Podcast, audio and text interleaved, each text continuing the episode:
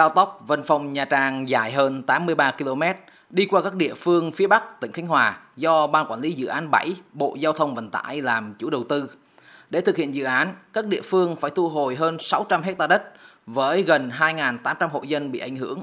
Đến nay, các địa phương đã bàn giao mặt bằng cho chủ đầu tư đạt hơn 90%. 4 khu tái định cư đã hoàn thành, riêng hai khu tái định cư là Ninh Xuân, thị xã Ninh Hòa và đường 2 tháng 9, huyện Vạn Ninh sẽ hoàn thành trong tháng 9 này. Anh Nguyễn Văn Pháp ở thôn Phước Lâm, xã Ninh Xuân, thị xã Ninh Hòa cho biết, gia đình anh bị giải tỏa, được bố trí một lô tái định cư gần nơi ở cũ.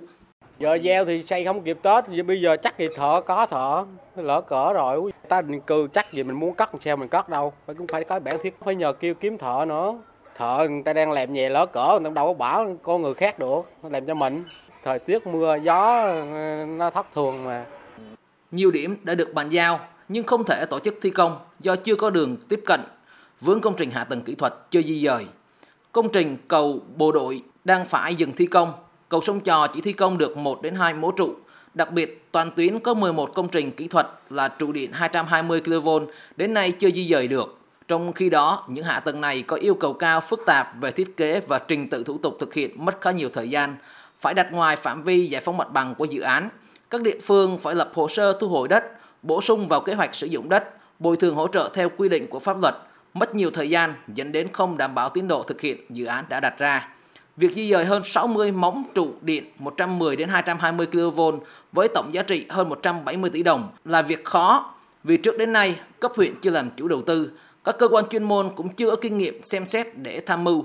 Ông Nguyễn Minh Thư, Phó Chủ tịch Ủy ban nhân dân thị xã Ninh Hòa, tỉnh Khánh Hòa tỏ ra băn khoăn cấp huyện không thể xem xét các bộ hồ sơ đối với các cái công trình điện lớn là 110 trở lên. Thuê các đơn vị tư vấn là đủ cái năng lực để xác lập các bộ hồ sơ đó, gặp rất là nhiều khó khăn.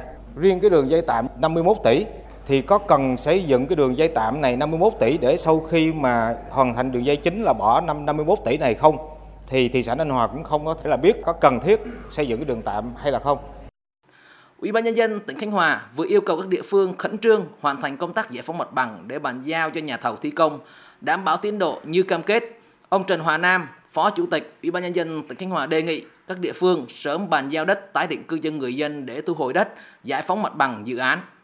Ưu tiên tập trung di dời các công trình hạ tầng kỹ thuật, đảm bảo bàn giao mặt bằng cho đơn vị thi công. Đối với một số hộ dân chưa đồng ý giao mặt bằng vì cho rằng giá đền bù cây gió bầu chưa thỏa đáng, Sở Nông nghiệp và Phát triển Nông thôn sớm tham mưu cho tỉnh để ban hành giá đền bù đúng quy định của pháp luật. Ông Trần Hòa Nam, Phó Chủ tịch Ủy ban Nhân dân tỉnh Khánh Hòa cho biết. Vân Phong Nha Trang đánh giá đang chậm và nếu không có những cái giải pháp tháo gỡ khó khăn, cái chậm này nó sẽ kéo dài và nó rơi vào mùa mưa là chúng ta sẽ không hoàn thành cái nhiệm vụ. Đền bù phóng mặt bằng, Ủy ban dân các huyện quyết tâm hơn, cố gắng so với các tỉnh khác á, tiến độ của chúng ta là rất chậm, đó là di dời hạ tầng kỹ thuật. Ủy ban dân các huyện đi tập trung từng công trình một cũng được phải ưu tiên.